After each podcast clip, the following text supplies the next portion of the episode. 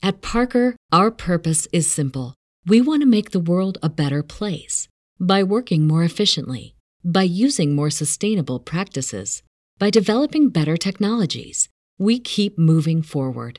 With each new idea, innovation, and partnership, we're one step closer to fulfilling our purpose every single day. To find out more, visit parker.com/purpose. Parker, engineering your success. As humans, we're naturally driven by the search for better. But when it comes to hiring, the best way to search for a candidate isn't to search at all. Don't search, match with Indeed. When I was looking to hire someone, it was so slow and overwhelming.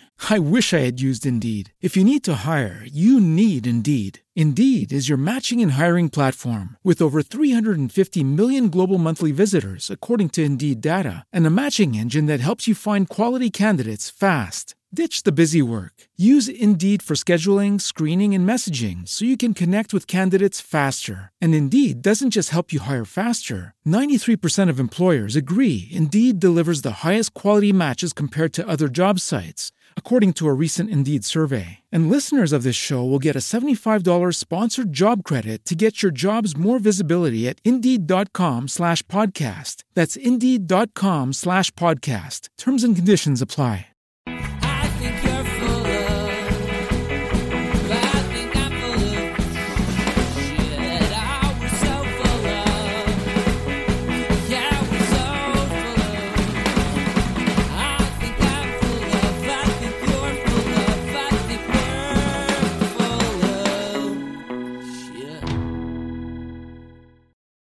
Hello everybody, and welcome once again to So Very Wrong About Games. I'm your co-host, Mark Bigney, and with me as always is my good friend, Michael Walker. How you doing, Walker? Fantastic, Mark. How are you? I'm well. I'm very well. I have some important updates.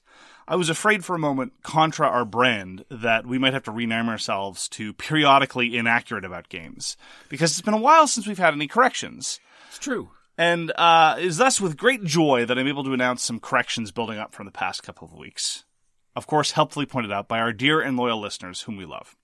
One of them is that apparently Warhammer 40k 9th edition is not, at this point, planning to obsolete any old codices. I made a crack about how you'd have to rebuy all your codices. All you have to do is just rebuy all the rule books. So, of course, it'll be nice and cheap. Yeah, they always say that, and then they start putting out the codices. I know. Again. Okay. Your cynicism is very appropriate. Well, of course they're going to be updating the codices eventually, but the plan as stated currently is that they will not immediately obsolete all the old ones. We'll see what happens.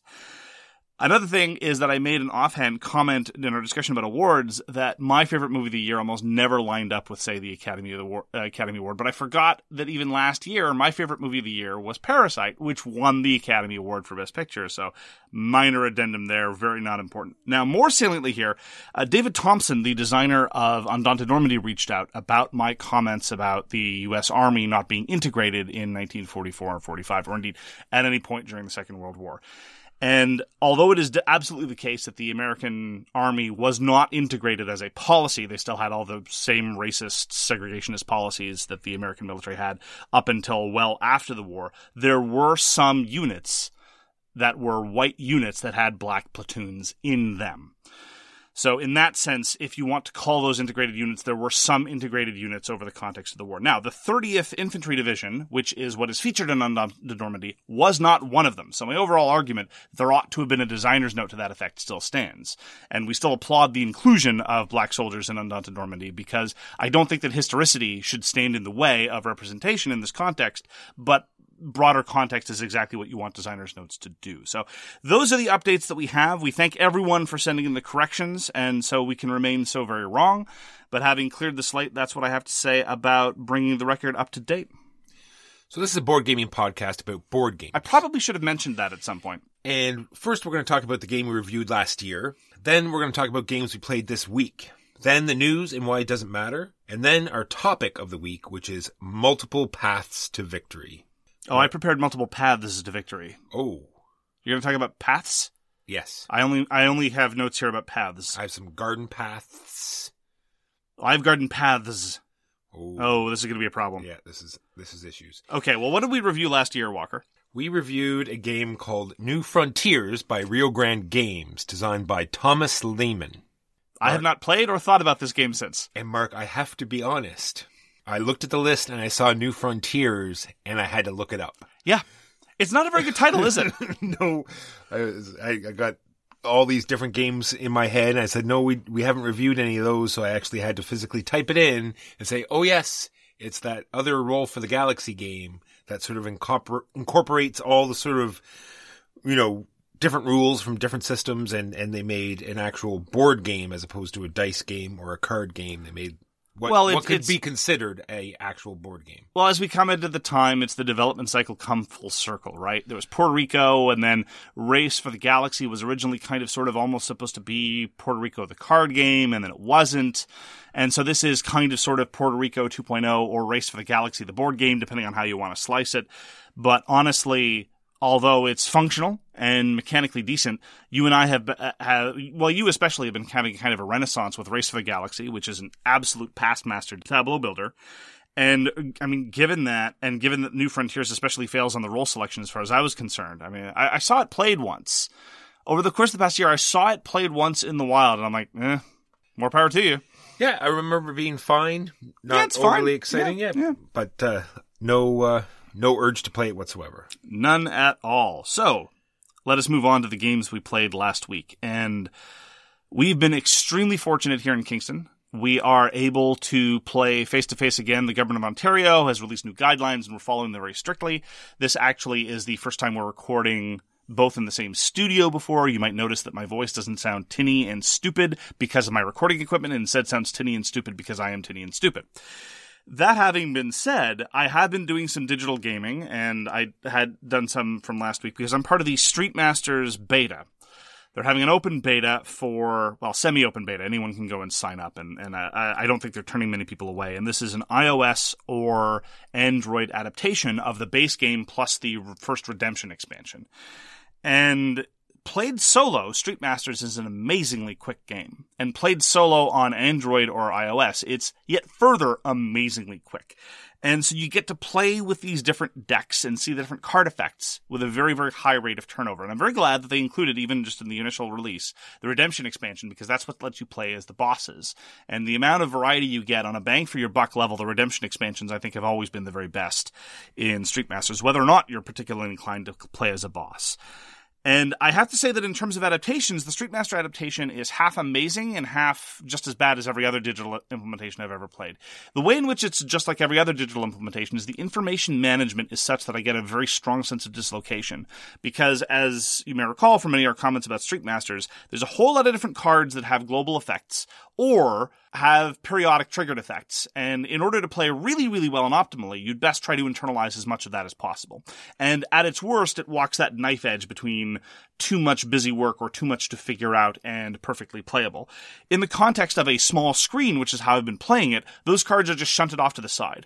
Now, it's run by the system, so the enemies just get to go and do things. And so if you're not particularly picky about what they're going to be doing in detail, you don't have to worry about it. But it is a little bit alienating to have to click 3 or 4 times to find out what the environment is going to do next turn. I was going to say, that's pretty well the entirety of the game, really, is to anticipate what the enemy is going to do and sort of, you know, put in roadblocks or, you know, be ready for it or know what they're going to do. I think that is Street Masters, in my opinion. Well, that's definitely a strong element of it. What you do get trivially and very, very easy to manage is the cool bits of managing your character and deciding what cards to play and how to manage your tactics and how to exhaust this and then feint that and then play this so you get the amazing combo off. That part is very, very easy to use. But you're right, it buries a lot of the solid interest.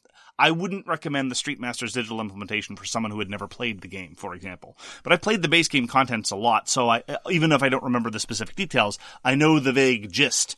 And so I'm not completely at odds with what's going on in front of me. The part that it does really well, and I wish more digital implementations would do this, is Street Masters looked at the state of play and said, all right, what decisions can we realistically automate? And these are decisions that you would actually make in a physical game of Street Masters. For example, when you are activating enemies and there are multiple available paths for them to walk, you have to pick specifically where they end up. And in the digital implementation, they just said, forget it. We're just going to have them move. And I applaud this endlessly because one of the things that tends to bog down electronic versions of games is every time you can play a response, there's three levels of confirmation. Do you want to play this card? No. Are you sure? No. Okay, now we move on.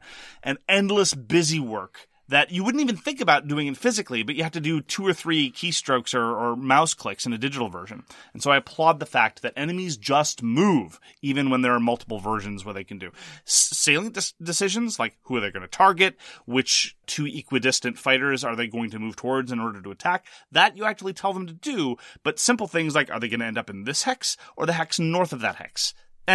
The game just decides. I wish they did this in Sentinels of the Multiverse, right? Where you're multiple clicking through millions of things that you cannot stop from happening anyway. Absolutely. So, like you said, do you want to play this card? Well, which character do you want to play it on? Are you sure you want that character? Yes, no. Are you sure you want to do it now? Do you want to, it is endless clicking to get through something that you have no control over. Absolutely. And I really feel that they've made a number of smart decisions on that score. And there is a very, very simple, very easy undo button for those cases where you accidentally make the wrong confirmation. Anyway, I'm a big fan of a lot of the elements of the adaptation. Would I prefer on a desktop? Yes. Would I prefer more of the expansions available? Yes. But it's a beta, so I'm not really in a position to complain.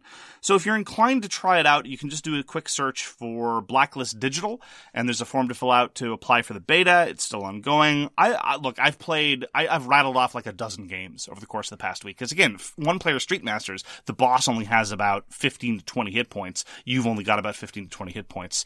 You're rolling a couple dice every attack. Sooner or later, someone's going to go down and the game's going to end. Is it all just single player, or do they have a multiplayer option? It is local single player only, but you can play as multiple fighters at once. But again, I'm not particularly interested in playing with randos, and I don't really have the tech set up for playing for multiple players on a phone anyhow. So we'll see. I don't know what features they plan on adding. I'm not in a position to know what their development looks like. I hope they're going to be involving the expansion materials, hopefully at a reasonable price, not one of those things where it's like, well, if you want to add this expansion, it's $12.99, and this other expansion is another $12.99, et cetera, et cetera. No, it would be better, Mark, if they did a subscription. You get to have this expansion for only $3 a month. That's the best way to do it. Are you being sincere? Or are you... Okay, you're not being sincere. I really don't know. At any rate, I've been having a good time with the Street Masters beta for iOS and Android. I got to play Monolith Arena from Michael Orez at Portal Games.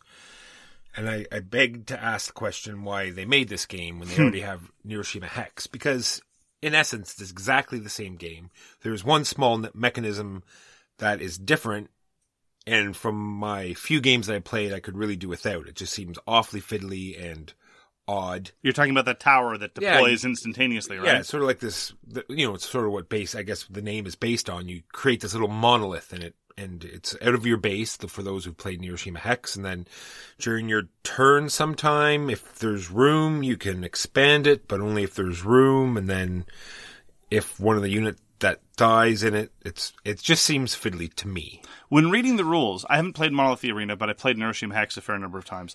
It struck me that it was kind of a good news, bad news situation. The good news is I think it was designed both to expand the possibility of neat little combos and tricks, and also to mitigate the effect of your three-tile hand. I really felt that sometimes in Neuroshima Hex, the one area of variance, the tile draw, could really put you behind the eight ball if you only drew units for too long or if you didn't draw any units for long enough, etc. But by the same token, this whole combo thing strikes me as potentially injecting a serious amount of combinatorial chaos, the kind of thing where if you think like a chess master, you're able to appreciate that level of depth. But if you don't, it's just like, oh, okay, well, suddenly I've done 15 damage in one round. Bang. Yeah, well, that's how this version was explained to me. Well, they wanted to do this new fantasy version. Neuroshima Hex is a post-apocalyptic sort of, skirmish type game. Like, the mechanics are essentially identical, but this is all fantasy driven, and I was told that this was to balance out the factions. They want to introduce some stuff and balance it out, and I didn't see that whatsoever. I found just quite the opposite. One of the factions has this charge ability where they get to attack but you don't. There's very intricate parts in Neuroshima Hex when attacks happen, like either the map fills up or someone plays an attack tile. But this faction, if they have this sort of module out, they get to do a charge every turn. So they can pick off units every turn as long as they can charge, and it just seemed game breaking in the games that we played anyway. But like I said, if a fantasy version of Neuroshima Hex is something that you want to try out, or if any of this sounds interesting. It's a very interesting tile laying game where you lay out all these units and you try to set up combos and stuff. And then, like I said, when a battle happens, then you start doing it in initiative order. So highest initiative goes first, and you work your way down and you try to destroy your enemy's base. And I think it is one of the best two-player games out there. I was vaguely, potentially curious about Monolith Arena because I enjoy Neuroshima Hex well enough. And I'm generally intrigued to see systems iterate. But the thing that really killed any interest in trying it for me was when the expansion came out for the Academy. And the unit pictured on the front was a woman in a plate mail bikini thing. And it's like, this is the Academy, and that's the unit you're going to lead with? Like, it was just a great way to make sure, nope, off my interest in playlist. Good way to kill it, for sure. I got to play Tank Duel Enemy in the Crosshairs again. I played it again with my platonic life partner, Josephus. And Tank Duel remains some very interesting, upfront-ish kind of fun. The weird thing is, I've now played it twice, and both times I felt that the scenarios were deeply unsatisfying, but I still had fun going through the motions. Sometimes the game systems, even if they don't provide quality decision-making, are still fun to execute. Kind of akin to, although different from fun paperwork. And Tank Duel has something like a 6 or 7 step attack resolution procedure, which can fail at any step and then you stop. But it's still kind of fun. You flip the card to see if you hit, you flip the card to see where you hit, you flip the card for penetration, things like that. And if you're keen on tanks and if you're keen to watch tanks blow up by inches, it's like, okay, well now your tank is on fire and your gunner is dead and your assistant driver is injured. Who's going to man the gun now, etc., etc. So all that part was enjoyable. The first scenario was problematic because there was no bias for action. There was no impetus to go anywhere. It's like, well, I could advance because I want to advance, but then I'm more deadly against you and you're more deadly against me. Why am I bothering? And we played a scenario with late model tanks. So Panthers and Tigers against a Stug and a later T-34. I am assured by Josephus that these words mean things. I don't know anything about military hardware of that era. And we had a scenario whereby you wanted to go grab hills at relatively close range to your enemy. But the problem is, as we encountered, and this might be an artifact of the tanks that we played, this might be an artifact of the game system itself, I'm not too sure, if one player is occupying the hills and they manage to knock out one or both of the enemy tanks spawn, and then in order to get back in the game, they try to advance towards the hills. And then the tank on the hill just kills them again. Because they've already got, their position set. They're already got their position set, and the tanks are so deadly, and their guns are so huge, all you need is a decent hit, and it's not too hard to get one. And if you don't have to worry about managing your movement, you're just sitting there taking pot shots, it devolves. Now, that having been said, I still enjoyed playing with the system, which I think is a testament to the quality of the card play. There's lots of really good hand management, and I enjoyed it even though the game was a complete and total rout. So I'm interested in pursuing, number one, further scenarios, seeing if they give some sort of texture that undermines this dynamic. And number two, some of the more optional rules, like you can have infantry crews that are very, very simple to run, and you can have anti-tank guns, which I don't think add considerably to the scenarios. And number three, I probably would play with less sophisticated tanks, i.e. tanks with smaller bore guns that are not going to one-shot kill everything at 1,400 meters, because that was the range of engagement where the tanks kept spawning. If you need to be closer in order to do some real damage, you're going to see less of that, I think. And you might have to do some flanking maneuvers, etc., etc. So Tank Duel Enemy in the Crosshairs remains intriguing, even though I can't really recommend the system as being solid by itself. I really think that Upfront is a more solid system, even though it had tremendous creaks in it showing its age. Tank Duel is much more slick, and so it's very, very fun to manipulate. I'm just hoping that I can find a way to recommend it as a quality game. Maybe multiplayer is the way to do it. Maybe that would lead to some more interesting elements. I don't know, but I'm going to try to put it through its paces another couple times, see if these shortcomings can be addressed. And that was Tank Duel, Enemy in the Crosshairs. All right, let's talk about more multiplayer things or things that are interesting in multiplayer. We played a game called Flick Wars by Sean Austin, Andrew Tolson. It's out by Breaking Games, and they have a flicking system where you can play up to 4 players, and it's very interesting. It's like up to 6, actually. Up to 6. Well, we played it with 4. We played it with 4. And so it's one of those things where you're always attacking the person to your left and the person on your right, and everybody else is sort of you know, not your ally, but you don't get to attack them. You can only attack the person on your left. And it leads to very interesting situations where you can sort of realize someone's winning and you can't attack them, but you can get in their way and you can spawn stuff in their way or try to protect the other people. And in other games where you try to do that, then that other person just turns on you anyway and takes, you know, but that doesn't happen in Flick Wars. The other interesting thing Flick Wars does, in a dexterity flicking game, they put in range, which at first I thought was terrible, but... And in the middle of the game you thought was terrible, I know this because you mentioned it. And at the end of the game you thought was terrible, I know this because you mentioned it. And as we were cleaning up the game, you thought was terrible, I know because you mentioned it.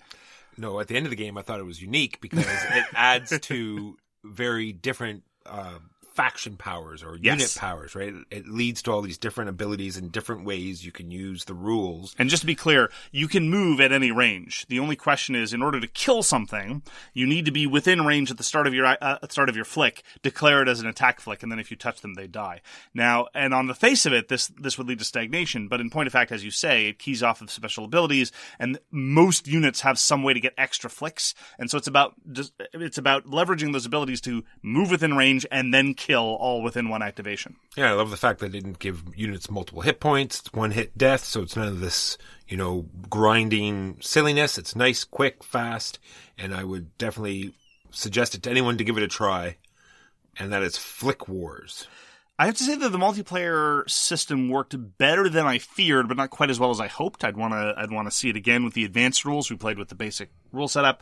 I think also letting people control terrain placement would help a little bit with things like turn order. You'd be able to defend themselves. And the way terrain is handled in Flick Wars, I have to say, is really, really cool because the game comes with a large neoprene mat, so you don't have to worry about your table for flicking purposes. And it comes with these wooden hemispheres. They can either go on top of the mat or underneath the mat, which leads to these sort of mountains that you can flick over. It's awesome. It's really, really cool, and it leads to these great textured bank shots where you're not really bouncing off anything. You're just using the curve of the terrain to your advantage. It's visually impressive, and in practice, it's very impressive as well. I played it again solo. I tried the AI system, and again under the category of minor corrections, I made a comment about how in Flick 'Em Up Dead of Winter it had my favorite AI system for co-op or solo dexterity games. I just wanted to mention in context what I mean is just for resolving attacks, because the stealth system in the only game that matters, Steel Team Flicks, remains my favorite stealth system ever in any game anyway. It's just when it comes time to resolve the attacks, it's just a straightforward die roll. But in the context of resolving attacks, the system in Flick 'Em Up Dead of Winter is amazing. In the context of the AI system for Flick Wars, it's kind of okay. Everything is based on measurements. You know, you pull up this interesting matrix of cards. You pull up two cards, you match them together and tell you who will activate, how far they're going to go, and they're just steadily marching towards your units or your base. And it's a really interesting question of risk-reward. Are these guys going to activate again?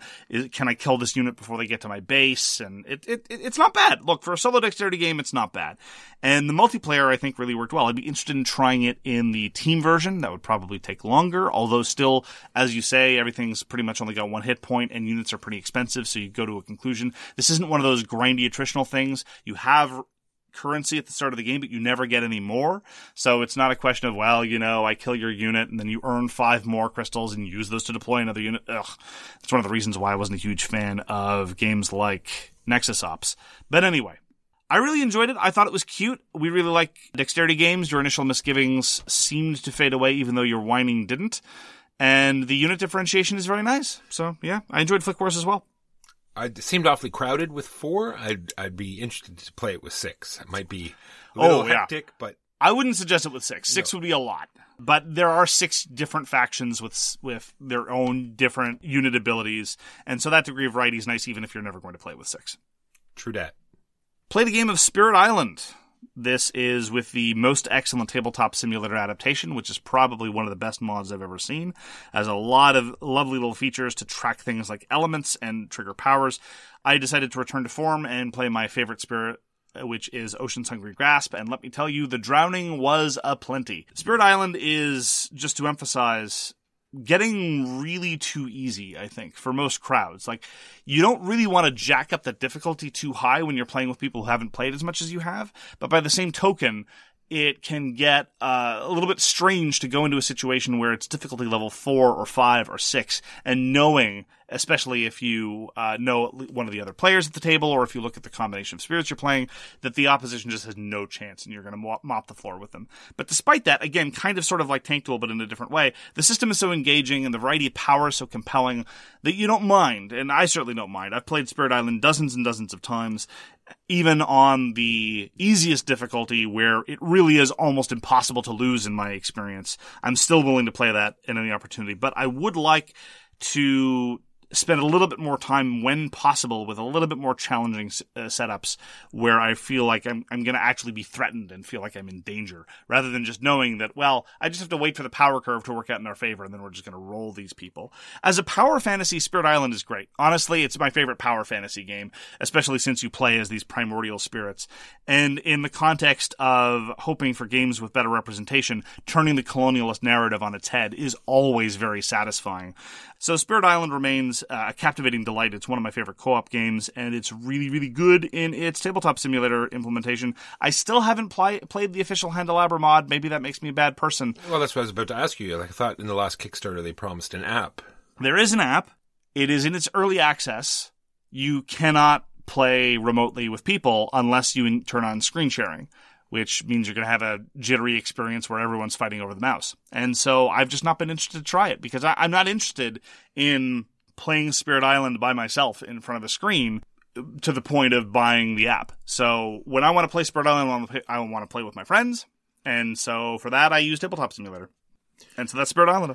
You and I got to play one of our favorite bag building games, Hyperborea, by Andrea Chiaravesio and Perluca Zizzi. And it's put out by Yimana Games. And they have the expansion, like you've already talked about. They were already offering it. Apparently, the shipping to North America is a little high, unless you get 10 at a time. So get 10 of your friends together. Well, this is a different company actually. It's not the original publishers that are reprinting the expansion in English. Yimana Games has teamed up with Hack and Slash Gaming to bring us the expansion that I feel brings a lot to the game. I think I wouldn't play without it if I had the options. And it just lets the game flow that much faster, you build out your bag much quicker. And we're talking specifically about the white and black cubes. The rest of the stuff, the other things I could take or leave. True, but also extra player powers. Yes. So that's always good. And I don't think I've ever had a bad game of Hyperborea. We came close this time. I have to say that this was the probably one of the least satisfying games of Hyperborea I've ever played. I still enjoyed it. Hyperborea is one of my favorites. But what happened was I was rushing the game foolishly, and you were rushing the game smartly. And so what happened was it was a very truncated game in a somewhat unsatisfying way for most people at the table, I think. And it was entirely my fault. I shouldn't have done it. And I had this exploit available where I can race to 5 ticks. Whee! And at no point did I ever step back and say, is this a smart idea for you to race to 5 ticks, Mark? Well, that's the thing. I just sort of looked at it. I wasn't planning on finishing the game that quickly, right? But you did what you were supposed to. Yeah. You had got one of the goals, and the next goal finishes the game. And it's just I look around the table, no one can attack, and I have a good positioning, yep. So I might as well. Oh, absolutely! You did the right thing. I just facilitated you in a way that I really ought not to have. And that is Hyperborea. Check it out, play it. It is amazing. I get to play Asgard's Chosen. We reviewed Asgard's Chosen not too long ago. Asgard's Chosen is one of my favorite kind of sort of weird and underappreciated below-the-radar games. It was put up by Mayfair in 2013. And it is one of my favorite Norse mythology games, and you get to play with all the Norse gods. I was just perusing some of the artwork again while playing. I have to say that its depiction of Loki in Asgard's Chosen has got to be one of the most visually compelling depictions of Loki in board gaming I've ever seen. And I really just like looking at your hand and trying to figure out what victory conditions you can achieve turn on turn, all the while being threatened by a whole bunch of people trying to do the same, making strategic retreats, giving up your territory at the right time. I really, really enjoy Asgard's Chosen. Unfortunately, this is kind of a combination of the factors that I talked about in Spirit Island and the factors in Hyperborea. I don't know that I'm in a position to really show the game off to its best advantage, because we played the quote-unquote normal 5-god game. You can play to some level of god appeasement. And in a five-god game, I was able to end the game just as some of the other new players were just getting going. And this isn't because I'm some sort of master at the game. It's just because I played about a dozen times.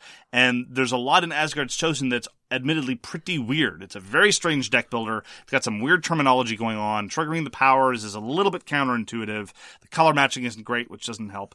And so I was just happily going along doing my thing, and I looked over and I should have realized that some of the other players were just starting to figure out how all of this worked. And if you want to play Asgard's Chosen again, I'm not saying you should pull your punches, but maybe I should have kept that in mind a little bit more while playing. It's definitely the point I was going to make. It has a lot of very unique game mechanics that aren't used. Not only are they not used in other games, but there's similar mechanics that they, turn on their head and do completely different. Exactly. So it's not hard to teach, but it's hard for people to get familiar with it and visualize exactly what's going on. And like you said, it's not till like halfway through the game where they realize what's going on. And then sometimes that could be the end. Well, then I guess it wouldn't be the middle. Middle for them, end for the person that knows what they're doing. How's that? That having been said, I still had a very, very good time with Asgard's Chosen. I'm going to continue to bring it out and try to introduce it to as many people as possible. And that was Asgard's Chosen. I got to play a game called Fujikoro. It's put out by Game Brewer, and it's designed by Jerome Demeyere. I think it's Jerome Demeyere. There you go. I could be wrong. And I did a fantastic unboxing of it. So if you haven't checked it out, check out Facebook. There's another unboxing up there. I'm sure there'll be another one up there tomorrow. Now, Canada Post willing. All right, so Mark will fight me on this, but I don't care. Very much like Mage Knight. Why do I say this? Not only are you exploring hexes like an actual, just like a Mage Knight, you're doing explore actions, but the hexes are exactly the same. You're playing heroic characters that you're building up over and over again over a map that you cannot see. As you flip over the hexes, they get more and more powerful as you move out, just like a Mage Knight, and you populate the hexes just like you do in Mage Knight. So that, yeah, just like you do in Mage Knight, yeah. Yeah, you populate the hexes, but I mean when you flip them over. You put out your tokens and all that. Just like you do. Yeah, it's exactly the same, yeah. I'm just saying. All of these things and the overall feeling of keep going, Walker. Of working on this character makes me feel like it's a little bit like Mage Knight. It has none of the deck building, none of the other stuff, but just this overall arc of you're playing this super powerful character that gets more and more powerful while, exploring out into unknown lands and fighting dragons. Gives me the same feel. It was fine. I mean, look, here's the thing. One of the things that I really don't like about explory-type games, because this is very much in the same vein as explory-type games, right? If you're thinking of plumping down $17 trillion for the latest Nemesis release, honestly, I think Fujikoro is a much, much better choice because at the end of the day, they're still about wandering around, flipping over tiles, trying to get where you need to go, and encountering obstacles and defeating them in order to succeed at your victory conditions. Fujikoro dispenses with a lot of the nonsense. However, in terms of player interaction, it's not a whole lot better. The way that it works is if you want to fight a dragon, anybody that is neighboring that tile can quote-unquote join in. But the way initiative works, if I have a very, very high initiative, and I'm going to go one-shot a dragon, everyone else who's hovering around will be like, oh, yeah, me too. I'm totally going to back you up.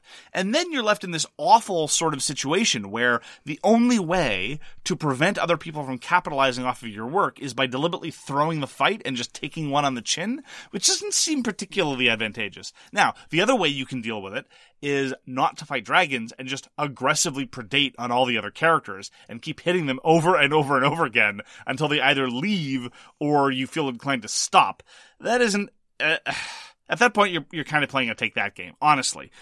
It was okay. I mean, other than the weird degeneracies that you often had with respect to initiative and other people quote unquote joining in on the dragons, there was this, I think, overemphasized question of crafting, because you're building shoes, a weapon, and a hat over the course of the game out of a variety of materials. And all that part's fine and kind of neat. But there's this notion of blueprints. And so your weapon has to be in a very, very specific shape.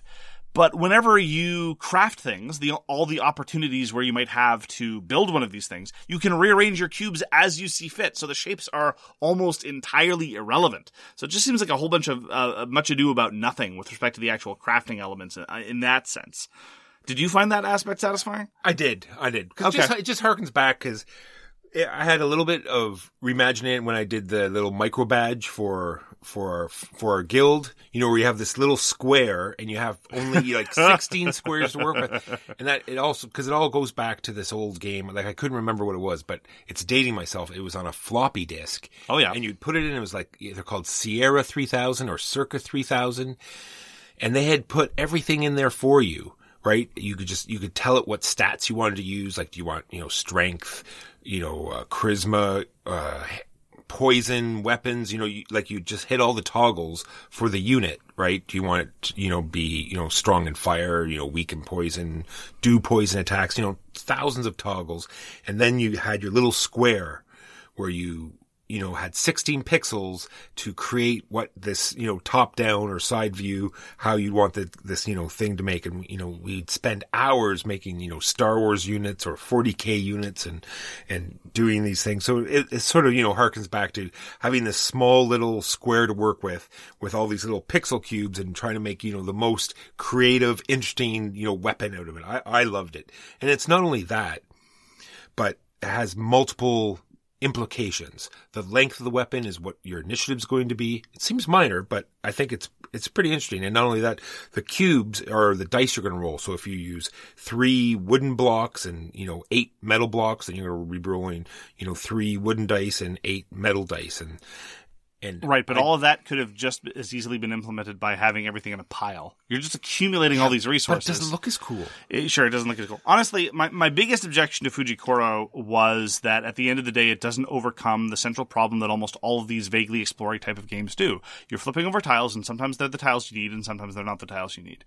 And honestly, in the early games, some people just got showered with riches. There are very, very important resources, namely monks and scrolls. If you find monks and scrolls in the early game and other people don't, well, congratulations, you have your monks and scrolls and nobody else does. I was thinking about this argument earlier today, but I think if you don't get that, then what you're getting is the weaker dragon. So you're getting the victory points, whereas the other side. How are you killing them if you're not getting the other things you want? In the early game, maybe.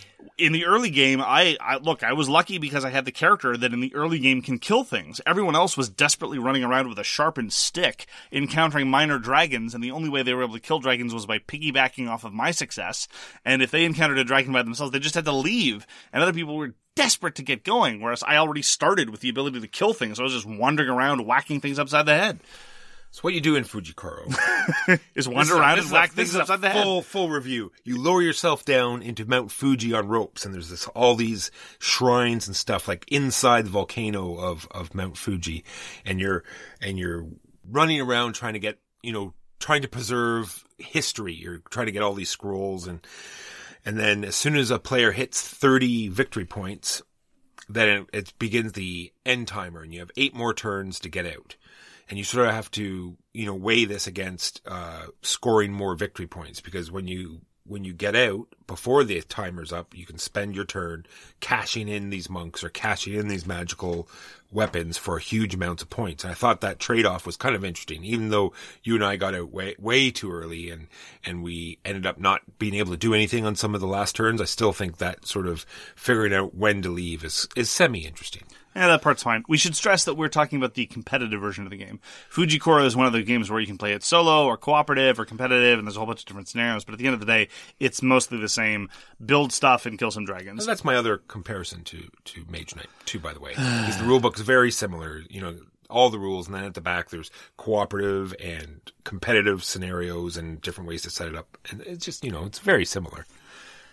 Sure. They're effectively the same game, sure. It's just like Splendor, Mark. And that was Fujikoro. Specifically, you have Fujikoro Deluxe. Fujikoro Deluxe. The non-deluxe version has been available for some time. Honestly, they're both reasonably pretty. The deluxe elements are nice, but I don't think they're necessary. The base game has standees instead of minis. Standard sort of non-deluxe versions. And those are the games we played last week. On to the news and why it doesn't matter.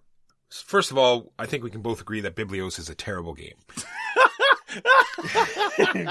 That being said, they are coming out with Biblios Quill and Parchment, which is a Biblios roll and write game. Oh boy. Oh boy. A genre I can't stand in a game that I think is mediocre. There you go. Excitement for all. Yeah. Slightly more optimistic news, there is going to be another game in the Sentinels of the Multiverse universe, specifically Freedom 5. Now, one of the reasons why I'm really excited about this is because it's another Sentinels product, and we really like the universe. So far, the only non-Sentinels of the Multiverse game, specifically Sentinels Tactics, was best forgotten, but this has some very interesting people involved. Number one, it has Stephen Gibson doing the art direction and design. And Stephen Gibson is my favorite board game artist. He was responsible for Grimslingers. He did some work on Champions of Hara. He's been doing a lot of work lately. And his art and graphic design is, I think, second to none in the industry. It's also being worked on by the Sadler brothers, Adam and Brady Sadler of Blacklist Games, who do Street Masters, and I'm a big fan of their work as well. I'm excited because it's based off of Pandemic. I mean, Defenders of the Realm. Defenders of the Realm. That's where I'm not excited, because Defenders of the Realm took Pandemic and said, you know what this needs? It needs dice for no earthly reason. And it felt like a sloppy, unfinished, underbaked riff on Pandemic as far as I was concerned. Some people really like it, what have you. But look, I trust that the Sadler brothers can, co-op games are their jam. That is what they do. They're very, very good at it. And I'm optimistic that they'll be able to wrestle it into something decent. I'm sure it's going to look fantastic, and it's going to be in a universe that I like. So it's got a lot of things going for it. I'm looking forward to seeing what Freedom 5 is. Yeah, it's going to have to be something fairly drastic, not for us to auto-pledge on this one. Yep. I talked about Monumental last week, and they were coming out with their expansion, African Empires. Like I said, now it is up on Kickstarter, and if you want the all-in deal, it is only $369. How could you afford not to? Exactly. I do want to put a caveat on it, though. It is put out by Funforge. Apparently, they have a history, so pledge at your own risk. Take a look into the history of Funforge, and that is Monumental African Empires. You want to be a little more vague or ominous about that? Yes, I do. Okay. No, I'm just saying they have fulfillment issues, that's all. Oh, sure. In other words, they run Kickstarters. Exactly. Fair enough. I have good news. By the time you hear this, it'll probably be too late to vote, but the Charles S. Roberts Awards are coming back from the dead. They haven't run for well over 5 years. These are the Wargaming Awards that are named after the founder of Avalon Hill back in 1975. And they were opening up the awards for the first time ever. You could vote for the first time in a long time. You could vote on the website. You could vote by email. You could vote by snail mail, Walker, because these are Wargamers, and they roll deep. And I look forward to seeing what the results are because, as I say, the voting period ends by the time you hear this. But I'm looking forward to Wingspan getting more awards. I was going to say, it'll be Wingspan. Yeah, I mean, look, I can't even... Obviously, that's the joke that everyone has been making. But I would imagine that this is going to self-select for a different crowd. Who knows? Who knows? And lastly, for me, there's a game that seems interesting to me because I love World War II. It's called Domination by Wei Cheng Chen and Felnex Games. Because 5 other games called Domination is not enough, so we need a 6th one. But anyway, this is sort of a card game with a board, and you're abstractly moving tanks and planes along this path and playing these cards. It looks very interesting. I'm looking forward to reading the rule book for this one for sure. Domination. And that's the news and why it doesn't matter. Now, on to the topic of the week, which is multiple paths to victory. And I think what we mean by this is board games that have multiple ways to win, not just a single victory point track or only one way to get victory points. Like, I think we can say the best game of all time, Tigers and Euphrates, is a one-way to victory point type game. I'm not sure. So, in terms of defining what the term can mean, there's a variety of different senses in which people describe things as multiple paths to victory, and I think we do the same thing. In the sense of there are lots of different kinds of things that score points. Some people talk about multiple paths to victory. Sometimes there's only one kind of thing that scores points, but there's a lot of different ways to get to it. That to me is the two big categories. And into that, there are lots of different subcategories. In the context of Tigers and Euphrates, I would probably put it in the latter category. There's one kind of point, and there's only one thing that you're doing to get point. There's only one kind of thing to score, namely these victory point cubes, but the way that you get to them can be different. You can start conflicts. You can just place tiles. You can do monuments. And this is true. And to my mind, I have an obvious preference, and my strong preference, and this is independently of Tigers and Euphrates, I didn't even consider Tigers and Euphrates in this context, my strong preference is for the latter category. I've talked a lot recently, especially in the context of more complex, intricate games, where I like it when the scoring is focused. That is how I've described it a lot of times. I've talked about this in the context of Cerebria, especially when comparing it to a lot of other sort of medium-heavy Euro-ish or non-Euro games of late. Certainly when contrasting it to games like Vitalis Certa games or even later stuff like Steffenfeld games. Steffenfeld is infamous for this, right? This is the distinction of the infamous point salad, where pretty much everything you do will get you points, and there's a bunch of different scoring mechanisms. There's set collection, there's triangular scoring, there's grid scoring over here, and you get these blah, blah, blah, blah, blah, blah. Cerebria, on the other hand, despite the fact that it is a very, very dense set of rules, you win by area majority contests. That is what scores you points. Now, this is a bit of an oversimplification, but by and large, that's what's going on. The multiple paths to victory in a game like Cerebria come in the sense that there are lots of different ways to influence the area majority contests. And that's the kind of multiple paths that I like. Not the multiple paths where you can go and get lots of different kinds of things. So again, the Tigers and Euphrates mold, where I know I need to break up this kingdom, or I need to assault this person's scoring status, or I need to rebuild my parlously low green score. I have a lot of different tactical and strategic tools that I can employ to get there, even though there's just this one thing. Talk about why this method works so well. Not your particular method. Not the... Yeah. I just mean, like, if it is your first game, the first time you're playing this game, when there's multiple paths, you can just focus on one of them. And you won't do as well as some people, but it'll let you, learn the game, and it'll let you do your little thing, so you get to focus on this one area of victory. So that's sometimes happening. If it's an interactive game, like where it's very aggressive against the other players, and they shut you out of certain avenues of victory, then there's other ones that you can pursue. You're not totally out of the game because there's these multiple paths, and you're always good. This is one of the ways in which I think the so-called sandbox games often fail. This is what they often promise, right? Because a sandbox game is typically premised on this notion of there are lots of different things you can do. You can go explore this big decision space and go do lots of different things. And they often end up very disappointing. We were very disappointed by Western Legends. I was very disappointed by Zaya Legends of a Drift System. At the end of the day, they just seem to encourage you to just get an engine and pop that engine. You don't really get a sense of scope, and the player interaction often seems forced, which is why, and I came to the realization after playing a number of times, my favorite sandbox game is A Feast for Odin. It's not traditionally identified as such, but there are lots of different things that you can go and explore. And it's the closest thing to an almost maybe but not quite point salad game that I really, really enjoy, because there's just this large space to explore and lots of different ways to go and achieve your goals. Now, if you wanted to be a little bit more charitable, you could say that try to shove it under my second category and say at the end of the day, mostly what you're trying to do in A Feast for Odin is fill grids, and there's lots of different ways to fill grids, but I don't know that that's entirely accurate. I just really enjoy when you can have lots of different little experiences in a game without this sense of the scoring system fighting you or being too complicated. Well, that sort of leads into one of these points where sometimes it's a good sometimes it's a chance to bring the theme alive. So when you have all these different paths to victory, it sort of helps the designer bring in the theme that they're going for, like right? Sort of, brings you into that world with all these different experiences.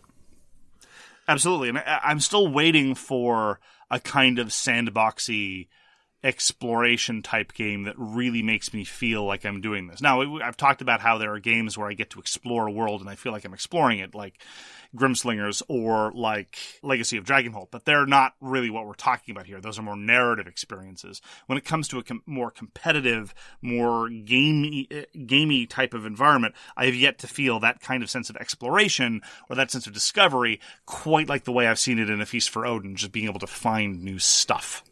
With repeated plays, it makes each game different, right? When you have different paths to victory, sometimes they're even drawn off a deck, so there could be all sorts of different ones, or even if there's just a bunch in the game that are the same every game, but you can, sort of decide which ones to go for differently, right? So it makes repeated plays different. Yeah, as a venue towards asymmetry, I think multiple paths to victory are often great. So the poster child of this in the past few years is definitely Root, because there are so many different ways to approach victory based on the factions that you have. Now, given a certain faction, there's not this tremendous free-form ability to get points in lots and lots and lots of different ways. Usually there's only a couple.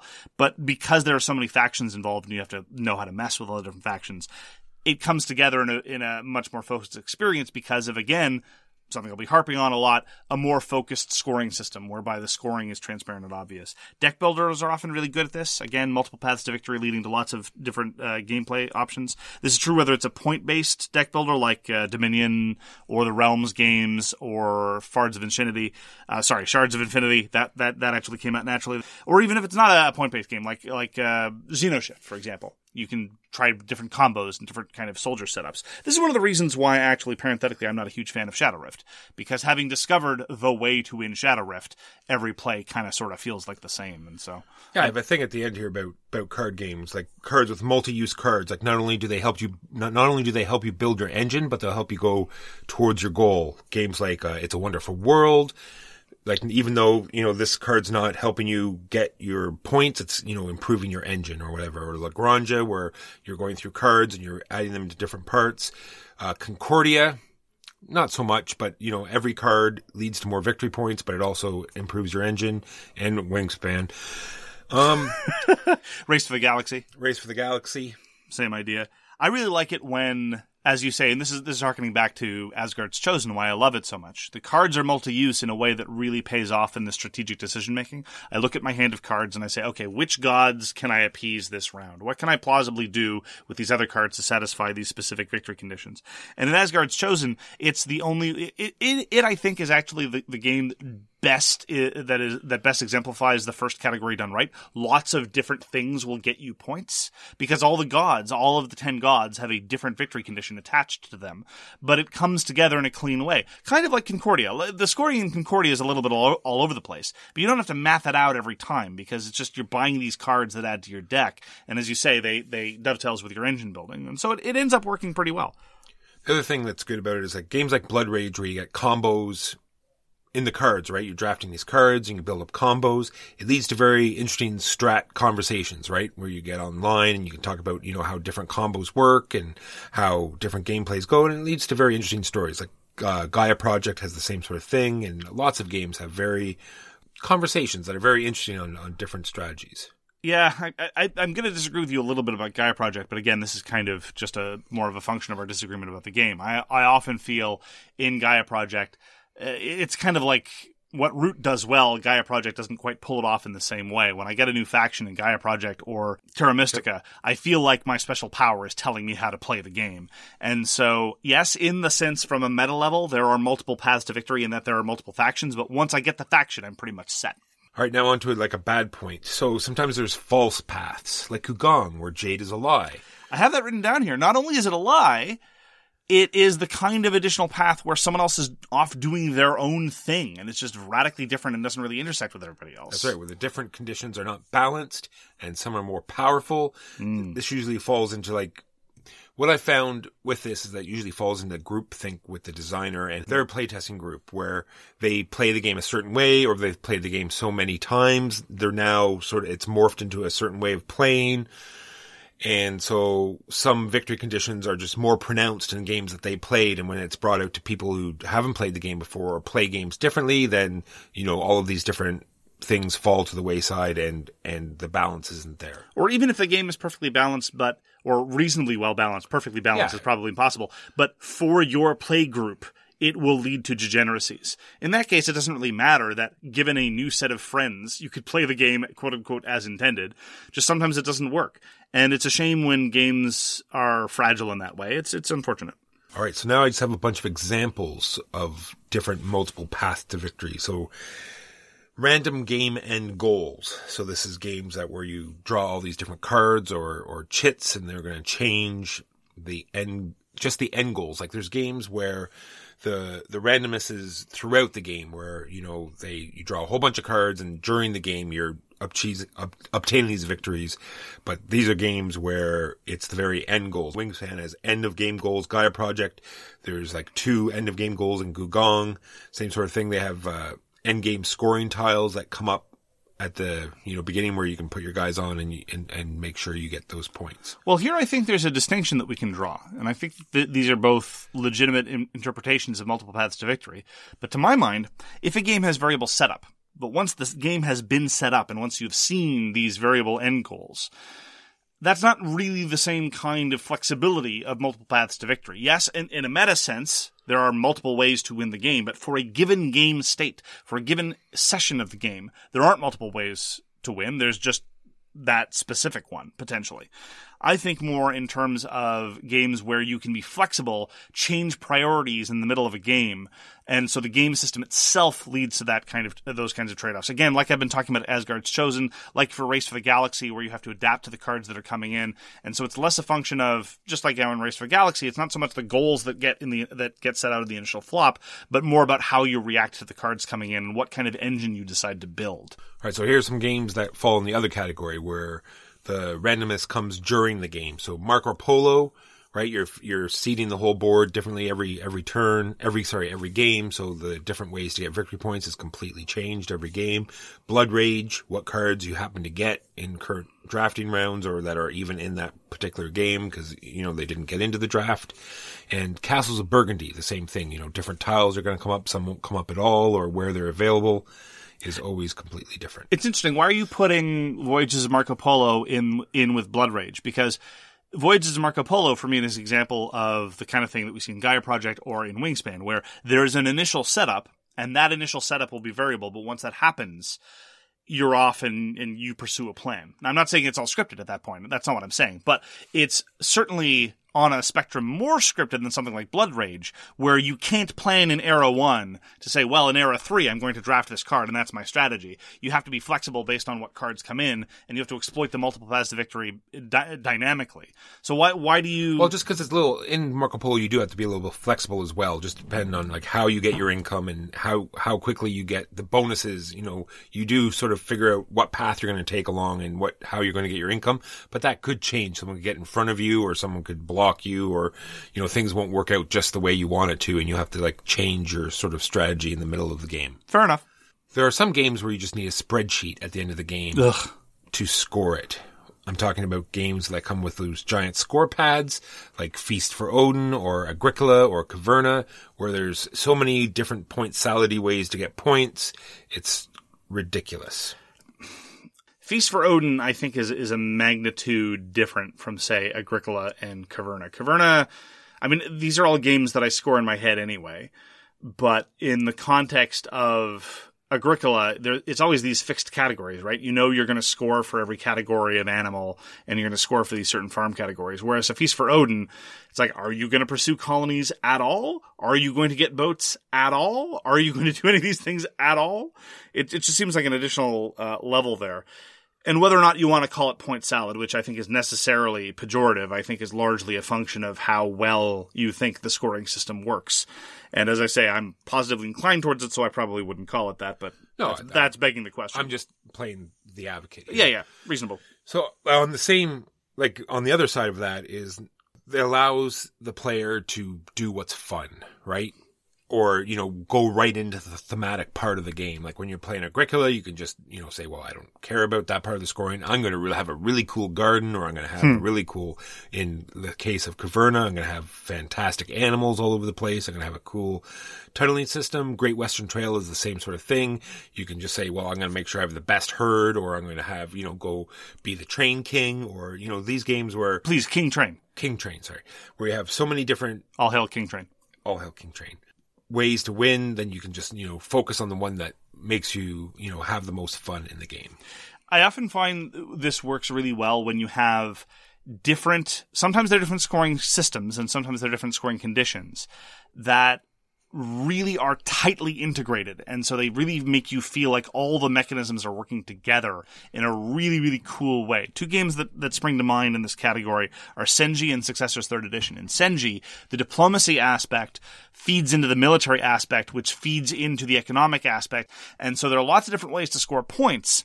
So it's not quite as focused as some of those other games. And a lot of people do have difficulty internalizing a lot of the scoring conditions. But I'm willing to forgive it. And it's one of the reasons why it's one of my favorite games is because of how tightly integrated all these different aspects are. And it really elevates, I think, the troops on a map genre as a consequence. And I really like diplomacy games, and it really does the diplomacy really well. Successor's Third Edition completely blows open the notion of what a multiplayer conflict game can look like by virtue of its twin scoring conditions. You get victory points for controlling territory, and you have legitimacy points by accumulating legitimacy to become the heir of Alexander in the aftermath of his death. And sometimes the two work together, sometimes they work at cross purposes. And for a game of its complexity, the actual scoring is relatively straightforward, but how you have to juggle those two victory conditions and again have to pivot on a moment's notice, realizing, okay, a legitimacy victory ain't gonna cut it for me anymore. I now have to go get Alex's heir or something. And that kind of flexibility, those kinds of mid-game turns, that's really when I think multiple paths to victory is at its best. When a scoring system is such that you're able to really leverage dynamic opportunities for clever play and rebounding and strategic gambits and all these kinds of things, that I think is really when the scoring systems are the kinds of things that I really appreciate. Now, don't get me wrong. There are lots of Kinitsu games where the scoring systems are clever. Like Samurai, for example. The scoring system in Samurai, I think it's really, really cool and really, really clever. But I don't think it really does these kinds of things that I'm talking about, because it's still at the end of the game. At the end of the day, it's about placing tiles and grabbing these things. And so it's a marvelous game. I love Samurai. I love Through the Desert. All of these things are fabulous. But the scoring systems involved don't really leverage those kinds of elements that I feel in Senji and Successor's Third Edition. At the end of the day, these multiple paths to victories always leads to, are the victory points going to be hidden? Are they not going to be hidden information? And, is this going to lead to overthink? And anyway, this is what all...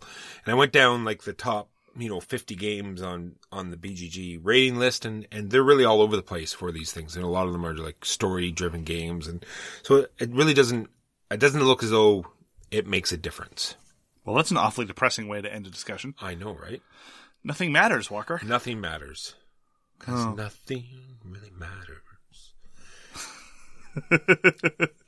Well, again, you very clearly value, just as I do, these kinds of games of tactical and strategic flexibility, because I think one of, swag favorite, Hansa Teutonica, although it doesn't really do anything particularly clever with its scoring mechanism, does precisely reward this kind of flexibility. I've decided I'd like to go pump up this track. Oh, someone's taking a city. That means that every time I pump it up, they get a whole bunch of points. Well, better change gears. Yeah. And so... Well, I'm not going to do that, because I'm not going to help him, because he was mean to me. Exactly. Well, that's going to do it for this week. Thank you very much for joining us for So Very Wrong About Games. If you'd like to get in touch with us, you can reach Walker via his email, justrolledadice@gmail.com. And you can reach me, Mark Bigney, on Twitter @thegamesyouLike.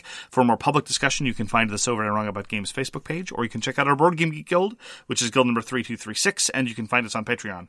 We read everything you send us, and we'll get back to you if we can. Thanks again very much for tuning in, and we hope to see you again soon. Peace! You've been listening to So Very Wrong About Games, produced by Michael Walker and edited by Mark Bigney. Special thanks goes to What Does It Eat for generously allowing us to use their most excellent song, FOS, as our theme. You can find them at whatdoesiteat.com. You can reach us by email at soverywrongaboutgames@gmail.com or on Twitter @SoWrongGames. Thanks very much, see you next time, and always, try to be right, but remember you are so very wrong. At Parker, our purpose is simple. We want to make the world a better place. By working more efficiently, by using more sustainable practices, by developing better technologies, we keep moving forward. With each new idea, innovation, and partnership, we're one step closer to fulfilling our purpose every single day. To find out more, visit parker.com/purpose. Parker, engineering your success. As humans, we're naturally driven by the search for better. But when it comes to hiring, the best way to search for a candidate isn't to search at all. Don't search, match with Indeed. When I was looking to hire someone, it was so slow and overwhelming. I wish I had used Indeed. If you need to hire, you need Indeed. Indeed is your matching and hiring platform, with over 350 million global monthly visitors according to Indeed data, and a matching engine that helps you find quality candidates fast. Ditch the busy work. Use Indeed for scheduling, screening, and messaging so you can connect with candidates faster. And Indeed doesn't just help you hire faster. 93% of employers agree Indeed delivers the highest quality matches compared to other job sites, according to a recent Indeed survey. And listeners of this show will get a $75 sponsored job credit to get your jobs more visibility at Indeed.com/podcast. That's Indeed.com/podcast. Terms and conditions apply.